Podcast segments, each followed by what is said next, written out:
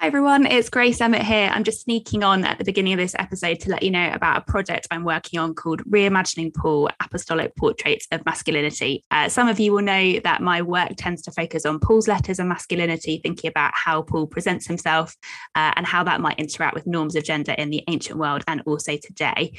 And this project is a public engagement project that's going to have an exhibition that tours around the UK. And I'm looking with an artist to collaborate with who will help me work up weird and wonderful depictions depictions of Paul based on different texts uh, where he describes himself. So, for example, where he talks about being a mother giving birth to the Galatians or uh, talking about his disabled body. Really excited to uh, visualize some of that and work with someone to bring life to some of the research I've been doing. So, would love some help from the Two Cities family uh, to find the right person to work with on this. It might be you, uh, you might be an artist of any who works in any medium, or you might know somebody and think they'd be perfect for this. Uh, but would love your help spreading the word. We'll put a link to all the details details in the episode description. Um, so please do forward on to anyone who you think might be a good fit. Uh, and deadline for proposals is the 11th of March. Anyway, that's enough from me. Here's the episode. Welcome to the Two Cities Podcast, a podcast about theology, culture, and discipleship. And this is episode 108. On today's episode, we're talking about the Pharisees and anti Judaism with Professor Amy Jill Levine. Professor Amy Jill Levine is Rabbi Stanley M. Kessler Distinguished Professor of New Testament Studies and Jewish Studies at Hartford Seminary, as well as University Professor of New Testament and Jewish Studies Emerita, Mary Jane Werthan Professor of Jewish Studies Emerita, and Professor of New Testament Studies Emerita at Vanderbilt University. She's also the co editor of a recent volume published by Eerdmans called The Pharisees, which we discuss in our episode today. Team members on the episode from the two cities include Dr. Chris Porter, Dr. Logan Williams, and myself, Dr. John Anthony Dunne. So, carrying on our conversation on anti Judaism within Christianity, we turn to talk about the Pharisees, which is just a ripe area of conversation in this regard. And it was just a blast to have Dr. Amy Jill Levine on this pod today. So, Logan, how about you start us off? What were some of your takeaways from our conversation with Dr. Levine?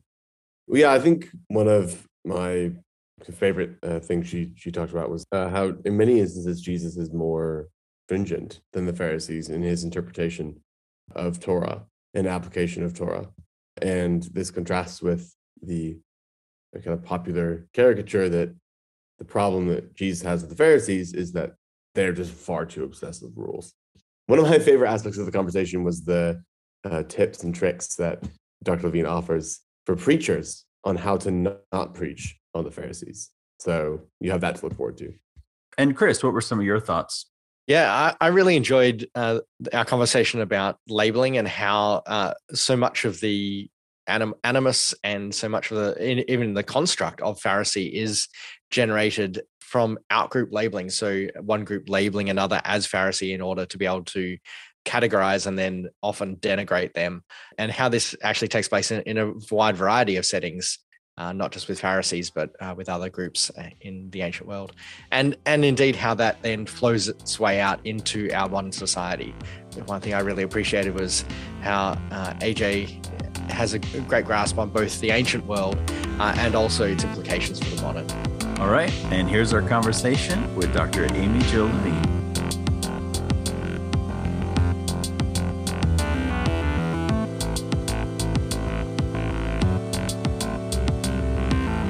Thank you so much for joining us, Dr. Levine. I'm delighted to be with you, but I wish you would just call me AJ because it makes it much easier then to have a conversation among equals. Well, AJ, thank you so much for joining us. I thought as a as a way to start this conversation about the Pharisees, I'd like to think about how even before Christians pick up their Bibles and start reading it, we're kind of ingrained with this idea that Pharisees are bad, they're awful people, right? I'm thinking especially of this children's song that I grew up with, I just want to be a sheep. Uh, I don't know if you know it, but it says over and over again, I just want to be a sheep. And what I don't want to be is I don't want to be a Sadducee because they're sad, you see, and they do that thing with the hand. And I don't want to be a Pharisee because they're not fair, you see. And I'm wondering if you could help us at the outset to understand how actually what's unfair is the representation of Pharisees as explicated in this children's song. Well, I would start by saying that Christian children should have better career aspirations because if all you want to do is become a sheep, it's, it's not saying very much. Um, sheep are not the brightest of the creatures that the good God made. Yes, I've actually written about this because I've had students quoting the same song, and there are others that are equally as bad, but the tunes are not quite as catchy. Um, so here's what happened there are wonderful Pharisees, or relatively wonderful Pharisees in the New Testament. The only Pharisee from whom we've got written records is Paul of Tarsus who in Philippians, when he talks about as to the law of Pharisee and under the law blameless, he's trotting out that credential, like saying, you know, I got a PhD from Duke, or I, you know, I'm I'm like the head of whoever. I'm terrific. So Paul's certainly not bashing that Pharisaic identity. Um, it, we have Nicodemus, who's buddy with Joseph of Arimathea, and he winds up speaking with Jesus and more or less getting with the program. You're never sure at the end if he does, but he's doing pretty well. Um, you've got Gamaliel in Acts chapter 5, who winds up supporting Peter and John and saying, You really ought to let him out of prison. I'm not sure if Gamaliel's analogy of Jesus with some of these revolutionary leaders is a great analogy, but at least he seems to come off okay. But we also see as we go through the Gospels, as, as Matthew and Luke take their mark and source, that they begin to put in Pharisees where Mark doesn't have them. And where Mark, for example, has this lovely scribe in Mark 12 who comes up to Jesus and says, You've been given some great answers. Can you tell me what commandment's the greatest? Which, given that there are 613 commandments, is a very good question. Um, and when Jesus comes up with love of God and love of neighbor, the scribe goes, Fabulous answer. But what happens is when that story comes into Matthew, it's no longer a scribe, it's now a Pharisee the Pharisee's not enamored of Jesus and he's not admiring his teachings. Matthew says he's there to test him, and testing is what Satan does. Um, and the whole thing has been recast to make this Pharisee, who's not in the original at all, look bad. And by the time they float into Luke's gospel, Luke calls them lovers of money and they're continually opposing Jesus. But when we look at what other people say about Pharisees in the first century, lovers of money is certainly not that. Josephus, who's not a Pharisee but a priest, complains about the people listening to the Pharisees rather than the priests. And he admits that one of the reasons they listen to Pharisees is because Pharisees are not being elitist and they're not being apart from the people. They like the simple life and they walk the walk as well as talking the talk. So the New Testament starts with some good stuff like Paul. But then, as the church began to develop, particularly after the year 70, when the priesthood in Judaism no longer has any sort of authority because the temple has been destroyed, and the Pharisees are there already out among the people, they're the ones picking up the pieces. And the early followers of Jesus within the Jewish community said, wait a minute, these are our major rivals. And the way people define themselves very often is, is you pick somebody who's really close to you and say, that's not who we are. It's like Baptists talking to Methodists or Baptists talking to other Baptists for that matter. The Pharisees get an increasingly negative press. And at the same time, the Jewish community comes to understand the Pharisees as somehow related to rabbinic literature, because stuff that the Pharisees are concerned about in the first century, like purity, for example, um, is the same thing that the rabbis are concerned about in, in the third century. So the more the church talks about the Pharisees as representing all Jews who are money loving, um, self righteous hypocrites, the more Jews are saying, wait a minute, these are our spiritual ancestors who walked the walk, talked the talk, and held us together. So we have completely different memories of these folks. I think that's a great point that there is a lot to say about the Pharisees. And uh, recently, uh, your uh, new edited volume um, with Eerdmans has come out on the Pharisees. Do you want to take us on a tour of that project and of uh, the volume itself? Yeah.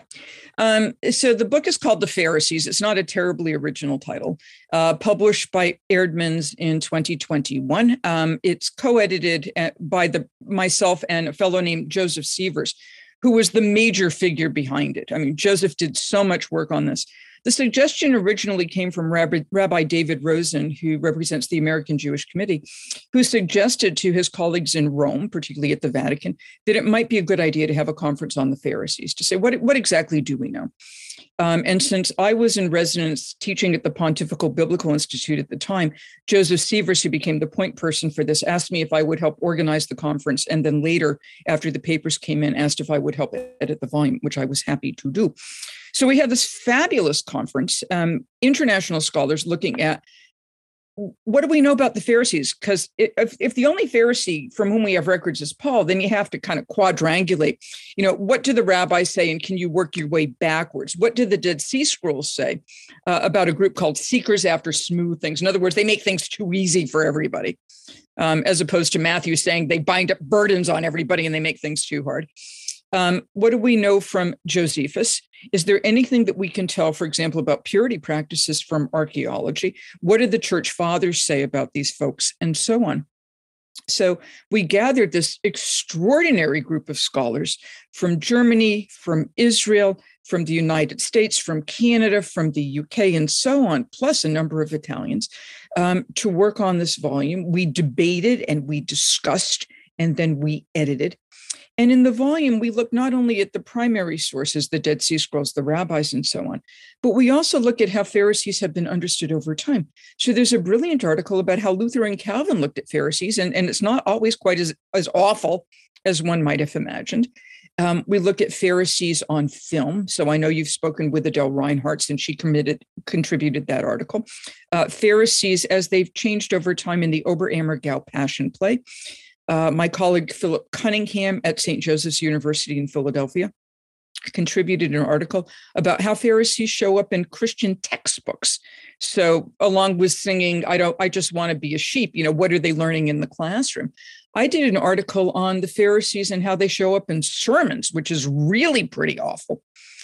Um, and then there were theologians talking about what do we do today about this. So it's kind of one stop shopping on the Pharisees. Do we do we all agree? No, but I think we've actually made a substantial amount of progress by having these different arguments. Oh, and, and the appendix is by the Pope, by the way. For this conference, we got a papal audience, just fabulous. Um, and the Pope has to give a speech because when you get a papal audience, the Pope has to give a speech to the assembled. Uh, but the Pope doesn't write the Pope's speeches. I mean, the assembled people write the speech, and then the Pope determines what he will or will not say. So it's sort of like getting your outline drafted um, and Joseph Sievers and I, um, and one other colleague at the um, Pontifical Biblical Institute, did the draft of the Pope's speech, which, according to my husband, makes me the Holy Ghost writer, which I think is kind of funny. Um, and the Pope I, I, think very wisely said that when negative images of Pharisees are brought forward, particularly when people can't make a distinction between Pharisee and Jew, that all those negative images do is wind up reinforcing anti Judaism. And if we looked at the New Testament closely and we looked at Pharisaic history closely, we would see that the Pharisees, like Nicodemus, like Gamaliel, like Paul, um, have an enormous amount to offer. And we need to get rid of some of this negative stereotyping that has attached to them. Okay, so AJ, if you were to have to explain to somebody what a Pharisee was in the first century in one minute, uh, what would you say? Who were they? What made what made somebody a Pharisee? Well, unlike the priesthood, which is an inherited role in Judaism, if your father's a priest, you're a priest. Uh, Pharisees are a lay-led group. Um, we do not see them specifically interpreting scripture in the New Testament, but they come around to do that. They are known for having something called the tradition of the elders. So they have a certain way of understanding how Torah should be interpreted. And what they're interested in doing, as far as we can tell from Josephus and perhaps from Paul, certainly from the Dead Sea Scrolls and the rabbis, um, is they're actually trying to make the law more livable. Taking, taking the fact that you have a text that's like the Torah, that's written hundreds, if not thousands of years before. And what does it mean when you bring it forward? They're also very much interested in taking the sanctity that you find in the temple and the sanctity that's associated with the priesthood and saying, well, according to Torah, all of Israel is a holy nation, a kingdom of priests. So we're going to take some of those priestly practices that are located in the temple and we're going to extend them to the people as a whole. And that's why, for example, they're concerned about hand washing. And who knew after COVID, it turns out they're right. Um, because the priest would wash his hands before a- approaching the sacrificial element. So now you do that before you have dinner. They're interested in, in statuses of ritual purity. Not that being impure was bad, everybody's impure at some point or another. Uh, but you can up that ritual purity idea, and that that's a way of um, it's ancient Jewish multiculturalism. Questions of purity, questions of diet, questions of hand washing are all ways that Jews can affirm their priestly identity uh, in a, a generally Roman world, which is more interested in assimilation. Um, when they do get um, arguments against them that you can find in the Dead Sea Scrolls, for example, a text called 4QMMT. Um, the people writing the Dead Sea Scrolls, I mean, they're really rigorous about stuff. And they're saying about these Pharisees, you guys, you're just making things too easy. And you're making things easy for the laity, and you're kind of cutting back on all this rigor that we have out here at Qumran in the Mishnah, um, in Mishnah Yadayim, um, eh, which deals with hand washing and things like that, um, eh, the Sadducees complain about the Pharisees, right? You, you, know, you say this is holy, but you don't say that is holy. What the Pharisees are doing is talking about how the laity function rather than how the priesthood functions. And the Sadducees, who are actually the more conservative of the two movements for the most part, tend to say, wait a minute, we want a more conservative view. And this and the Pharisees are going, nope, it's really what human beings are doing. And how do we help human beings better live out that law? Um, there are a number of people who would argue that the word Pharisee means separated from the Hebrew parush that can mean separated the very first article, it's a brilliant article in the volume on Pharisees, is by Craig Morrison. He's a Carmelite from Canada who teaches uh, in Rome. And he just went through all the lexicons, including what the word means in Syriac and what it means in Aramaic. And the fact is, we don't know where the name Pharisee comes from. The same root parush can mean interpreter. And even if it does mean somebody who's separated, then you have to figure out separated from what? Uh, false teaching, impurity, sin. They're certainly not separated from the people because they're popular teachers. So, how do you know a Pharisee if you see one? Probably because they'd be teaching among the masses. They're not doing it for money or for glory, but they're doing it to help their fellow Jews better be better Jews and better follow the Torah in a way that makes sense to them in their own first century environment, rather than being uh, pretending that they're a group of people living in the wilderness surrounding a, ta- a portable tabernacle uh, on the on the name, the earliest source I can think of explicitly tries to argue that uh, Pharisee comes from Paresh, uh, the Aramaic, Aramaic and Hebrew uh, is Epiphanius Panarion, where he says uh, it, the the name Pharisee comes from the word separate, which is of course is the word the the, the word in in in the in the in Targum Onkelos, which translates lehavdil, the God separating this and separating that and separating that. Sure. Um, but, but, of course, it could be. A, you don't know. A, it could be a false etymology, right? I mean, who knows what uh, Epiphanius is centuries removed uh, from the first century, so it's, it's hard. But you don't know, and and uh, the rabbis in the early material don't self-identify as Pharisees; they self-identify as sages, and they talk about their previous generation as as the the, the early holy ones, uh, the Rishonim Chasadim, right? Um, but it's only when you get into the Middle Ages that the Jewish sources themselves start thinking, oh, we're somehow connected with Pharisees. Uh, and that's about the time when the Christians are starting to figure this out as well. So even how Jews and Christians have looked at Pharisees over time, that's really hard. So it, you begin to get a real strong connection with Yosipon, and that's in the Middle Ages. Today, it's it's pretty normative to think Pharisee Jew.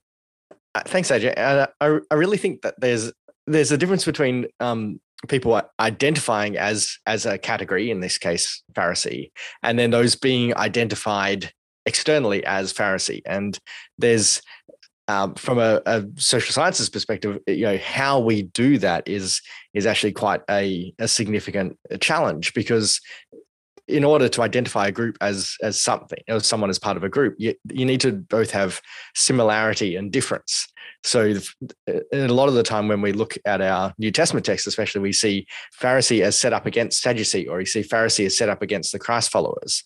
Interested in in that etymological construction, uh, you, you, said that uh, it's only really when it gets to the medieval period that Jewish groups start identi- self-identifying with these ancient Pharisees. Interested in how that trajectory has worked worked itself out and it's, and and it's, and the same in the converse because the the notion of pharisee is used so much especially in the fourth gospel which is my area as a foil for constructs of the nascent christ following community yeah, so let's talk about names then. That's that's helpful. Um, what happens is the New Testament will will start off with earlier sources, making it very clear that Pharisees are a particular group and they are not Sadducees. The book of Acts makes it clear that Pharisees and Sadducees disagree on resurrection of the dead and angels. Josephus talks about the distinction regarding fate and free will. And by the way, Josephus doesn't have all that much to say about Pharisees. If you put all of the works of Josephus together, it's a tiny little part, but it seems to be the only part that my Christian friends tend to read because um, it gets you sort of to Jesus. Matthew combines Pharisees and Sadducees where Mark does not. So Matthew's already in the process of bringing them together. And what John does um, is merge all these Jewish groups. John doesn't have Sadducees, but John makes the Pharisees into the Jews. So that by the time you get to the end of the Gospel of John, you've got the Jews over here, and then you've got the Jesus people on here. And, and those are your two distinctions. When it comes to naming, various groups pick up their names from other people um, and would never so self identify. Um, so we don't know if Pharisees originally called themselves Pharisees. They might have been called that by others in the same way that Acts suggests that Christians were called Christians by others right? Protestants didn't call themselves Protestants. That's a Catholic term. But, you know, the label stuck. I don't think Quakers were thrilled with being called Quakers. They're better labels you can get. But then when you do get a, a moniker, a label that sticks, you very often then adapt your identity to that particular label. All groups define themselves over against other groups, and you can do that either benevolently or malevolently. Oh, that's a really good idea. Let us borrow that and acknowledge. Or I think I want that, but I'm going to claim it. And if I claim it, you can't have it. And the early followers of Jesus in this process of self identification had to figure out what they were going to take from their Jewish antecedents, and indeed what they were going to take from their pagan antecedents, and then figure out, well, what do we do with those people who are left? So, Pharisee, which was already in the tradition, just simply became a handy synonym for Jew. And in John, they are merged together so much that you can't tell the difference. And by the time you get to the end of the Gospel of Matthew, when Matthew strategically uses the word Jew as, oh, and the, the Jews are the ones who believe that the disciples stole the body, all those Jewish groups have all been merged into one at that point. Uh, you mentioned already um, UMT and Mishneh Yadayim. What's, what's curious, I think, about those texts that 4QMMT, of course, accuses the Pharisees of being uh, more lenient and not stringent, right? And because the Mishnah has this uh, paradigm of judging certain d- different kinds of um, rulings, uh, halachic rulings, as stringent or more, more stringent or more lenient. In popular Christian imagination, the Pharisees are, of course, interpreted as people who are just obsessively stringent about everything. And of course, Jesus comes to say, yo, chill out. Of that stuff really matters, anyways. Uh, um, so, in terms of um, you know Jesus uh, critiquing the Pharisees, this is not some kind of you know he's he's not alone in doing this, right? There were other Jews at the time, um, of course. At least uh, we have from Dead Sea Scrolls primary evidence, uh, and of course indirect evidence from Mishneh Yadayim four, um, which probably at least Yair Furstenberg argues that it does go back to the first century. Um, so how would you kind of locate Jesus's criticism to the Pharisees uh, amongst intersectarian polemic in the first century in Judaism? And um, how can that help reframe uh, or critique this kind of caricature that of course jesus just comes to tell them to stop being so stringent and obsessed with laws that don't really matter? Yeah. Um, and part of that that construct of the you know jesus love god love neighbor be happy and that's that's the end of it as opposed to these pharisees with all these different rules. I mean a lot of that comes from luther um, who's going to set up a law grace dichotomy and and then i think misread paul um, and then we get this idea of Jesus as this this grand liberal, or to use today's term, radical, because every, if you're radical, you're good somehow, right? And this is said to upper middle class people who are, you know, who don't want to shake up the system at all. Um, I think Jesus is actually remarkably stringent about particular practices, particularly Torah. Um, he's much closer to the um, to the Sadducees on adultery like you know the sadducees are and some of the more conservative pharisees you can only get divorced in cases of adultery and jesus like at least in mark and, and luke you can't get divorced at all. And the rabbis are going to sort of a no fault system. When it comes to law i think jesus makes torah more rigorous rather than less but people don't like that because they don't want to follow law and jesus is just too hard right? The law says don't commit murder he says don't be angry that's harder. The law says don't commit adultery he says don't think about it that's harder so we don't want a Jesus who demands stuff from us that we don't want to do because we're perfectly comfortable with the the Christian majority status quo. So rather than eh, rather than take seriously what Jesus says, far too often it's just easier for the pastor or the priest to get up and say, "Don't be like those Sadducees who are going to stick in the mud and ultra conservative and can't accept a new idea and can't progress." Because it's easier to, to, to say at the end of the church service, "Oh, thank God we're not like the Pharisees," than it is to say, boy, maybe I ought to be tithing. So, this negative view of Pharisee is just remarkably utilitarian. And I think it was in the first century as well. If you've mm. got a rival group that seems to be doing really well, say anything you want about them that's going to make them look horrible. And some of my friends say, well, you know, surely some of the Pharisees were hypocrites and surely some of the Pharisees were money loving. Right. I'm just inclined to cite our previous president. You know, surely some of those Mexicans were rapists and murderers, but I'm sure the, the other ones are nice people. I mean, that's not a helpful argument. This is ad hominem insulting and it's not needed. But to go back to Chris's point, it's part of that sociological self definition. That's how people do things. You insult. And back then, they knew how to insult, right? They were all masters at it. Would Jesus have insulted some Pharisees and would they have insulted him back? I think so. Um, the Dead Sea Scrolls certainly have not nice things to say about the people who were their rivals, like the folks who are running the temple or the seekers after smooth things. But the problem is that the New Testament, Jesus' words are repackaged into texts which will eventually become the canon of the Gentile church. So instead of hearing one Jew arguing with another, which would be perfectly normative, um, people in the churches are hearing Jesus argue against the Jews and don't, for the most part, take those arguments as applicable to them. They simply take it as look at how awful those Pharisees are. And by the way, we probably ought to stay away from synagogues or any other place where there are Jews. So the intersectarian, what was originally an intersectarian polemic, now becomes a kind of interreligious uh, polemic, where instead of yeah, if you can even yeah. use the word sectarian, I mean, sectarian presumes there's some sort of norm over against yeah. which the sect departs, but I'm not sure there's a norm per se in Second Temple Judaism. Like there aren't that mm. many Pharisees, even using Josephus's inflated numbers. So you know, let's say there are eight thousand among how many million, right? Um, mm. So I don't think it's likely you're going to be, you know, you're walking around the streets of Capernaum. Oh, look, it's the Pharisees, you know, coming out of the club. I don't think they're there. There aren't mm. that many of them, but mm. they have enough outreach and enough influence that people find them worth listening to. And the result of your interpretation of, course, Matthew 5, law says don't murder, don't be angry, is that actually Jesus is is going with the Machmir interpretation, the uh, uh, like the harder, the more stringent interpretation over against his presumed uh, uh, audience. So actually, we find Jesus being the one who's actually accusing everyone else of being too lenient, uh, which is ironic given kind of like popular Christian readings of of Jesus versus Pharisees. It, it is kind of funny and then you have uh, similar to this questions of misunderstanding of Paul, Paul the Pharisee. In our Pharisees collection, Paula Fredriksen wrote the book, wrote the article on Paul. And what she concludes is that when Paul uh, signs on to this messianic project, he doesn't cease being a Pharisee. She describes it as he became a better Pharisee. He doesn't give up his identity as a Jew. He doesn't give up his identity as a member of the tribe of Benjamin. Why should we see him giving up his identity as a Pharisee? He's just a Pharisee who believes that the Messiah has come.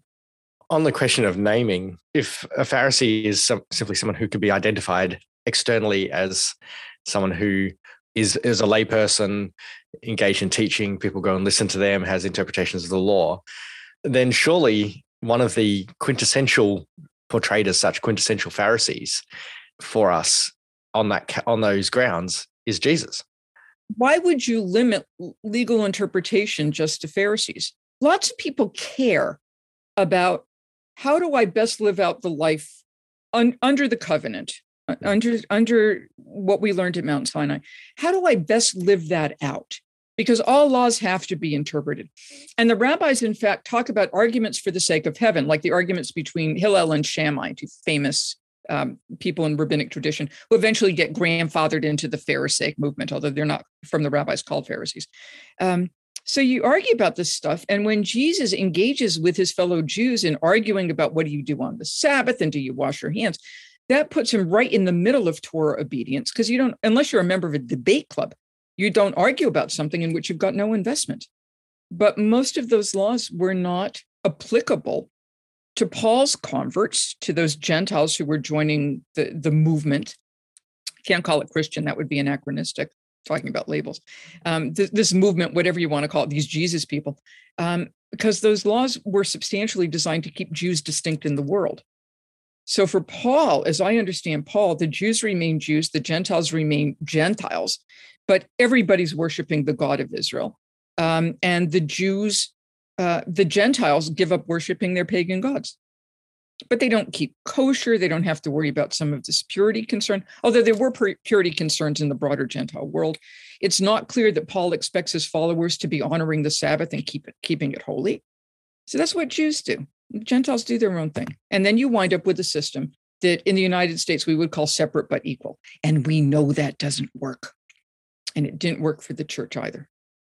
So, in light of some of this conversation about polemics, I'm curious if you would like to bring in your reading of Luke 18 here and whether or not this may be a, a, polemical jab against the Pharisees. Of course, you wrote that book, Short Stories by Jesus, on the parables of Jesus. I'm wondering if you could fold some of that into this conversation about this very prominent Pharisee who seems to be showed up by a tax collector who is, you know, in cahoots with Rome and yet goes home justified at the end. I'm going to tell us some of your thoughts about that parable.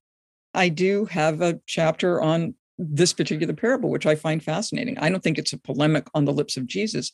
I think mm. it's a polemic in Luke's gospel. Right, right. So you got two fellows going up to the temple to pray, one a Pharisee, one the other a tax collector. Um, it has nothing to do with ritual purity, first point, because you can be a sinner and be ritually pure. And in turn, you could be like a high, you know, could be a uh, ritually pure like a high priest but still be a sinner right? These are not the same register. Uh, and tax collector and then there's a problem of how you want to translate that verse. So some translations read standing by himself and other translations read praying praying to himself uh, or praying about himself which i think is an ungenerous reading of the greek. I think he's just standing off to the side. And he says you know th- i thank you god which is a nice way of starting a prayer right? Um, and then he goes on to compare himself positively to other people that you have not made me like these, you know, adulterers or, you know, even like that, their tax collector, um, which sounds kind of uppity and insulting. Uh, but it's very, there's very little difference between a prayer like that and saying, There, but for the grace of God, go I. Right. Thank you, God, that you did not put me in a position where I might be tempted to embezzle from my firm or put me in a position where I saw somebody who was super hot and now I'm thinking lustful thoughts or, you know, uh, put me in a position where I thought if I go to work for Rome, I can make a lot of money, even though I'm going to destroy the people's trust. Right. Thank you. You didn't put me there. Um, he then goes on to be to proclaim himself to be exactly the sort of person you want in your church. I give a tenth of everything. Nobody was required to give a tenth of everything, right? So he's like a super Pharisee. It's kind of like Abraham tithing to Melchizedek, like super Pharisee. I fast twice a week, and nobody was required to do that either, right? So he's like terrific. Commentators then come in and say, oh, well, there's a rabbinic prayer where Jewish men say, thank you, God, that you didn't make me a Gentile or a slave or an ignoramus. And there is. In fact, it's still being said in Orthodox synagogues to this day. Um, and is it a great prayer? I'm not thrilled with it. Uh, but I can understand the prayer. It, it, also shows up, by the way, in different formulations in pagan contexts. You know, thank you for making me a Roman. Um, and what what the rabbis explain is, it says men would thank God for these things because it means that they have more Torah to follow. Because women don't follow all the Torah rules because we're exempt from time bound commandments. We might be doing something like, you know, having a baby at the time. You know, we might be busy otherwise um, and Gentiles don't have the commandments to follow, and people who are uneducated don't know how to follow them all quite as well as we do because we've got this sort of education. All right. So it's probably a false comparison. Tax collector standing off by himself, and then all the commentators say because he's ritually impure, which he's not, is beating his breast and saying, Be merciful to me, O God, a sinner. Okay. And then the last line is it depends upon how you translate it. Um, and this man went down, referring to the tax collector. Most English translations read, This man went down justified rather than the other. And the reason we read rather, the, the preposition in Greek is para, like parallel and paradox. It means to put something side by side. That's the dominant meaning. The reason we read it as antithetical rather than the other is because of a line that Luke throws in at the end of the parable and therefore the last will be first and the first will be last. That's a floating saying that you can end anything with. It's all over the place. I think in the original parable, and granted, this is just an act of historical imagination because I wasn't there, and I don't even know if Jesus told the parable, but I see Luke taking parables and then putting stuff at the beginning and putting stuff at the end, which I think is Luke trying to constrain, constrain those parables and push them into one particular meaning. Um, I, I think what's happening here is, first of all, the tax collector, who I believe is justified, finds that justification in the Jerusalem temple, which would be counterindicative to Luke's view of the temple by the time we get up to the book of Acts. Second, um, Jews generally think about themselves, ourselves, as a community. um, so that we pray in the plural, like forgive us our trespasses, good Jewish prayer. Uh, the Yom Kippur liturgy clearly later than this, but it's all in the plural. Forgive us for, and then you list off all these different sins. Uh, when I was a kid, I know this is off topic, but when I was a kid in, in the conservative synagogue um, for the old Silverman Machzor, there's this line that says, Forgive us for our wanton acts. And I didn't know what a wanton act was, but I knew what a wonton was. And I thought it had something to do with going to Chinese food on Yom Kippur. You know, it's like weird. Anyway, um, so what happens? In the same way that we have communal guilt, one person does something wrong that impacts the entire community. Um, there's also communal benefit, which is in fact how the cross works. You know, through one person's act of fidelity, everybody else can tap into that. Right? That's how the cross works. Um, well, Jews talk about something called zechut avot, the, the merits of the fathers. And the idea is that if, even if we're screwing up, we can say, but remember when Abraham was willing to offer his son Isaac on the altar, right? So, so even if we're screwing up, we can tap into the merits of the saints. This Pharisee's got more merit than he knows what to do with because nobody else is fasting twice a week and tithing everything. And it may well be that those early readers thought of the how does the tax collector get to be justified? How does he get to be in a right relationship with God? Well, of course, you begin by atoning. Um, you know, be merciful to me, O God, a sinner. You recognize your position and realize that you need God's help to stop you from sinning. But could he have also tapped into some of that Pharisee's merit? So, how does that work at the end if they both go down and they're justified one alongside the other? Well, if I'm the Pharisee and my merit has gone to helping out this tax collector, then he's my responsibility and I got to watch out for him. Um, and if I'm the tax collector and I recognize the righteousness of this Pharisee fellow, then I might use him as a model. And I think they both go down together, both learning something from the other. Um, and if that parable works the way Luke wants it to work and the way Christians read it, then the takeaway from the parable is thank God I'm not like that Pharisee, which is precisely what people are complaining about the Pharisee doing. You know, thank God I'm not like that tax collector. But then, you, well, that makes no sense. You know, thank God I don't tithe thank god i don't fast and you know give the money to second harvest food bank. Thank god i i am a thief or a tax collector. So that's what luke's redaction is leading us toward but i don't think that's what the original parable is leading us toward. And moreover by the time we get up to luke 18 we've had a lot of quite darling tax collectors. We'll get another one in luke 19 with zacchaeus the chief tax i mean you'd want to date them. Um, and we'd have a number of pharisees whom we don't like at all um, you know, the Pharisees who were lovers of money and who were challenging Jesus and all that other stuff. But that's Luke. That's not how these people would have coded in a first century context. And I think, by the way, they're both caricatures. I think they're both funny. I don't expect to see a tax collector in the temple repenting, and I don't expect to see such a super Pharisee. He's over the top super Pharisee. I, think that's a fascinating, really compelling uh, reading of that passage, which I've I've never considered before, but is sounds really compelling. It just strikes me as obvious that, like, well, presumably after the you know the tax collector says, "Have mercy on me, a sinner," presumably he should probably go do stuff that the Pharisee is is doing, fasting and, and tithing, oh, or, or, at least not, not that they, not that he needs to, but wouldn't it be great? Like, obviously, the Luke it would be somewhat silly for Luke to. Uh, well, I don't think this is what Luke is suggesting. The parable is suggesting that the the tax collector doesn't or shouldn't do any more doesn't need to doesn't need to follow torah now because he just says oh i'm merciful right? Right uh, that would that would be cheap grace. Yes yeah, yeah, but you know people do that all the time. You come into the church and you say be merciful to me oh god a sinner and you put a $50 bill on the collection plate and then monday morning you're off to sinning again because you know you can get a reboot the following sunday. So that sort of confession with this kind of okay now i'm back in god's good graces well let's see how far i can push it the next six days happens in churches today. I expect it would happen back then. Um, and for Luke's predominantly Gentile audience, and I think I'm certainly by the second century, the people reading Luke are Gentiles um, who don't have Torah to keep them. I mean, not that all Jews follow Torah. I mean, you got the law, but then you got the problem: people aren't always following it. But at least Jews know what they're supposed to do because you've got a law to tell you. Well, what happens if you're law free? So, what's supposed to happen following Paul in the Gentile churches is that the Gentile, having accepted the good news of Jesus, is supposed to move from the realm of Adam into the realm of Christ and then like naturally do good things. I don't think people naturally do good things. Um, uh, Jews have a law that tell it what we're supposed to do. So at least we've got a prompt.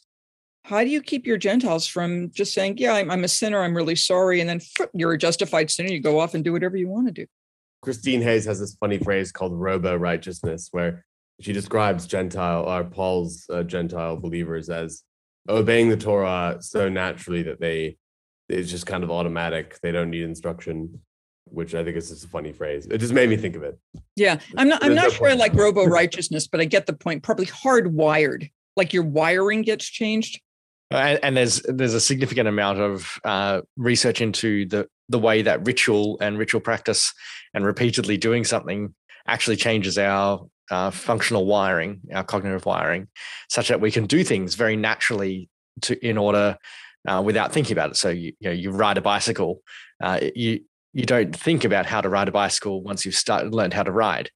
Um, and I, I find this interesting eh, when it comes to our interpretation of texts. So I think sometimes we get into that, uh, you know, robo interpretation, we might, uh, to, to, use Christine Hayes's term, uh, facetiously, uh, where the the uh, texts like uh, Luke 18 or other other texts about the Pharisees become uh, so ingrained that there's only there can only be one interpretation, and therefore uh, that allow that interpretation then feeds back into the idea of the Pharisees. So it becomes a a, a, a constant feedback loop because because this person is named a Pharisee, therefore they act like this. Uh, but they act like this because they appear in this story and they're named a Pharisee, and so you know it becomes a self-justifying uh, position. Um, but I'm interested in, in, how that plays itself out in uh, our modern society. So during COVID, we've had repeated uh, quote um, scare quote indictments uh, against uh, COVID Pharisees, um, whatever people mean by by that. Uh, presumably, it just means that you should wash your hands and uh, social distance. Um, but the, the it's an importing of a, a robo interpretation, if you like, into modern context. I suspect most people, at least here in Australia, uh, where we've uh, much we have quite a highly secular society, and with very low, low biblical literacy, the majority of people here in Australia won't necessarily have any biblical understanding or a first century understanding or any understanding apart from a cultural understanding about what a Pharisee is. And yet the, the term Pharisee is used of those um, who wish to uphold COVID regulations. I'm interested in your reflections on, on, on that shift in terms of the shift from the biblical uh, and the ancient sources um, to our modern constructs of them. Yeah. So Pharisee simply became a, a code word used by the Christian majority to talk about a particular worldview that forces you into something by laying up heavy burdens and is usually produced by people who are hypocrites who have ulterior motives to get you to do what they want you to do. Um, in the United States, I haven't heard much about COVID and Pharisees, but I have heard a whole lot about COVID and Nazis. Um, which is which is an odd juxtaposition. Oh, they're like Pharisees, but they're also like Nazis. Um, and this is anytime you bring Nazis in, it's going to go downhill from there anyway. Um, there are books that are very popular across the globe, like You Might Be a Pharisee If, or 10 Ways to Tell That You're a Pharisee, which is just another way of saying 10 ways to tell that you're a hypocrite or 10 ways to tell that you're a schmuck. Um, and I find that unhelpful. Um, every once in a while, uh, certain other terms which are more or less comparable pop up. Um, I live in the American South. I live in Tennessee, where we have, um, in various pockets of the area, um, a, a, fairly strong anti Catholic polemic. Um, so one hears, stop being so Jesuitical, uh, which in certain pockets of the United States doesn't mean just Jesuits, but all Catholics, completely obedient to the Pope, old fashioned, stifling in terms of personal freedom and all that. It's exactly the same rhetorical function where you take a group from a larger group, make no distinction between the subgroup and the larger group, and use that to say that's precisely whom, we are not. It's just it's a nasty linguistic game. So that when the Pope said at this audience, stop using the word Pharisee as a synonym for hypocrites and as a synonym for self-righteous, uh, because it's insulting to Pharisees then and it's insulting to Jews today particularly among people who can't tell the difference between uh, a group of folks who were part of a voluntary society in the first century and, and a bunch of people who happen to like bagels and lox today. Try not to make ourselves look good by making somebody else look bad. And let's try not to do that on the basis of labeling, or we're going to have yet another generation of Christian children growing up finding out Pharisees or Jews, and thank God I'm not like them. And that's really not very helpful. Um, I would also note that there's lots of anti Christian teaching that I've heard in synagogue contexts, uh, and particularly among ultra Orthodox Jews, which doesn't get much public play. But we've all got work to do in terms of stopping bearing false witness against our neighbors um, and, and negatively categorizing them in order to make ourselves feel better. I think we can do better than that. I find it interesting that the the way that labeling wor- works in terms of our social categories, uh, and and what you're saying about the where a subgroup is identified as the as the whole superordinate group. Um, I'm reminded of the in Bulgaria during World War II, as as the um the Nazi uh, here we go with Nazis again, uh, as the Nazi uh, sort of deportations were were starting to take place, and and in Bulgaria they took the they took the gypsies first, and then they started coming after the Jewish population, and with the political apparatus, uh, the the parliament managed to declare that all Jews in Bulgaria were Bulgarians first. Uh, and therefore, as Bulgarians, they should be incarcerated within Bulgaria rather than being taken to Treblinka. Um, and it's one of those strange examples where, and it's a very rare example, I think, uh, where the simple fact of relabeling a group, and in this case, it's very um, salient because of the the nature of the Holocaust and and, and uh, the label of Jew within that, uh, it actually was of benefit rather than of detriment. And yet, so reflections from um, Bulgarian Jewish families more recently is actually quite mixed.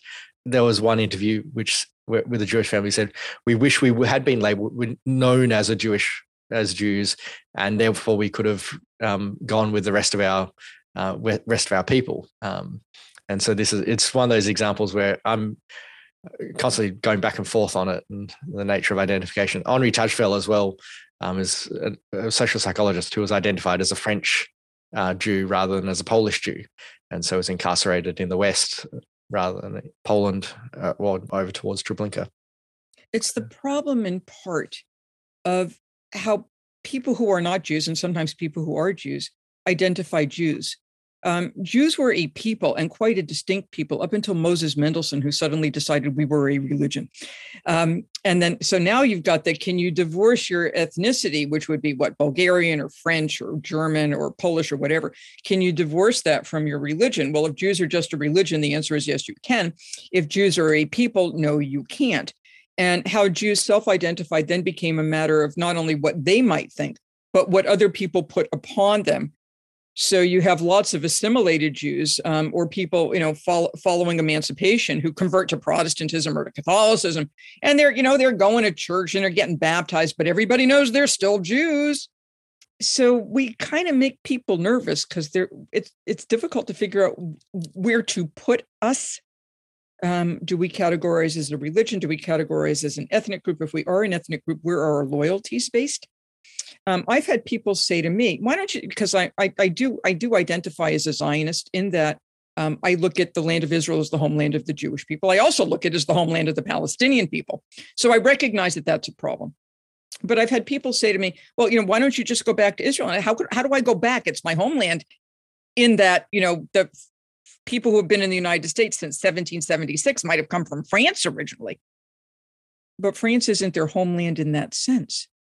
So, what do you do with the people who become difficult to categorize? And once that pops in and you don't know what box in which to put these people, that makes others nervous.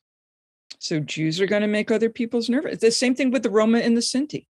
I mean, you use the term gypsy, but the Roma and the Sinti, you know, what are they? Who are they? Are they part of us? They've been here for thousands of years. Are they not part of us?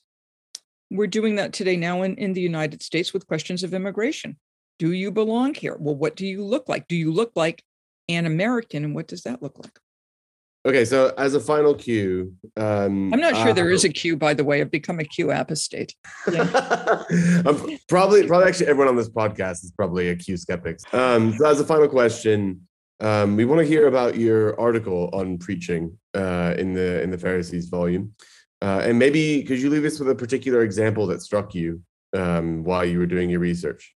The article ranges fairly broadly. Uh, for churches on the lectionary, it looks on how Pharisees show up in lectionary readings and why the text with which they are paired could be improved.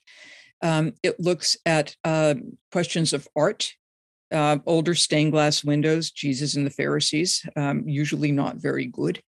Um, it looks at how Pharisees show up even when they're not there in terms of preaching and teaching.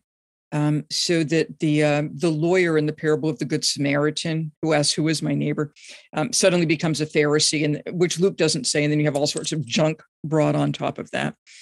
Um, I, I, give several examples of negative, bad sermons that have talked about Pharisees, and had we had the had the person writing the sermon known something about who the Pharisees were, they would have been able to correct it. Um, and when I write articles on preaching or give workshops on avoiding misunderstandings of early Judaism. Because if you get Judaism wrong, you're going to get Jesus wrong. You get Judaism wrong, you're going to get Paul wrong. The image that I, I tend to leave people with is not an academic one, because I can talk, you know, from now till the Messiah comes or comes back, if you prefer, and and all that anti-Jewish stuff is still going to be there. Um, to use Chris's language, it's hardwired. Um, so what I do is I leave them with a picture of, of me and my kids and I say, if you're preaching or teaching this stuff, I want you to picture my kids sitting in the front pew. And don't say anything that will hurt this child, who will identify with the Pharisee and will be identified with others as a Pharisee. Don't say anything that will hurt this child, and don't say anything that will cause a member of your congregation to hurt this child. And if that's not sufficiently guilt inducing, I want you to picture me in the back pew because I think the Christian tradition is really quite beautiful. And I think Jesus makes a great deal of sense in a first century Jewish context. I don't worship him as Lord and Savior, but boy, I think he was really smart and I think he's worth listening to. He's a remarkably profound individual. If I can make Jesus look good without making Judaism look bad, then surely those who worship him can do the same because he already looks good by definition. Um, don't set up a negative foil to make yourselves look better because that's bad preaching um, and it's not inspirational and it's not challenging. All that negative foil model does is say, thank God I'm not like those other people. And that's not a good message with which to come out of church. So revise the lectionary, check your hymnal, because there's still some icky stuff in there. Like that famous song, Lord of the Dance. I danced for the scribes and the Pharisees. They would not follow me, but they hung me on a tree. Tra la la la la. Um, uh, check your art check your children's books because there's stuff written for children about Pharisees that's just awful. Um, and you don't want to have like four year olds being turned into anti Semites by well meaning Sunday school teachers who don't know any better. Um, and, and then listing a bunch of other places where people might not have even thought to look because it's all over the place. But as the United States is becoming increasingly aware of our own um, racist history and we're dealing with this racial reckoning, and like names of streets, but the the names were from slave owners. And you know, what are we doing with this? I think it's about time for Christians to recognize a lot of this embedded anti-Judaism within the system.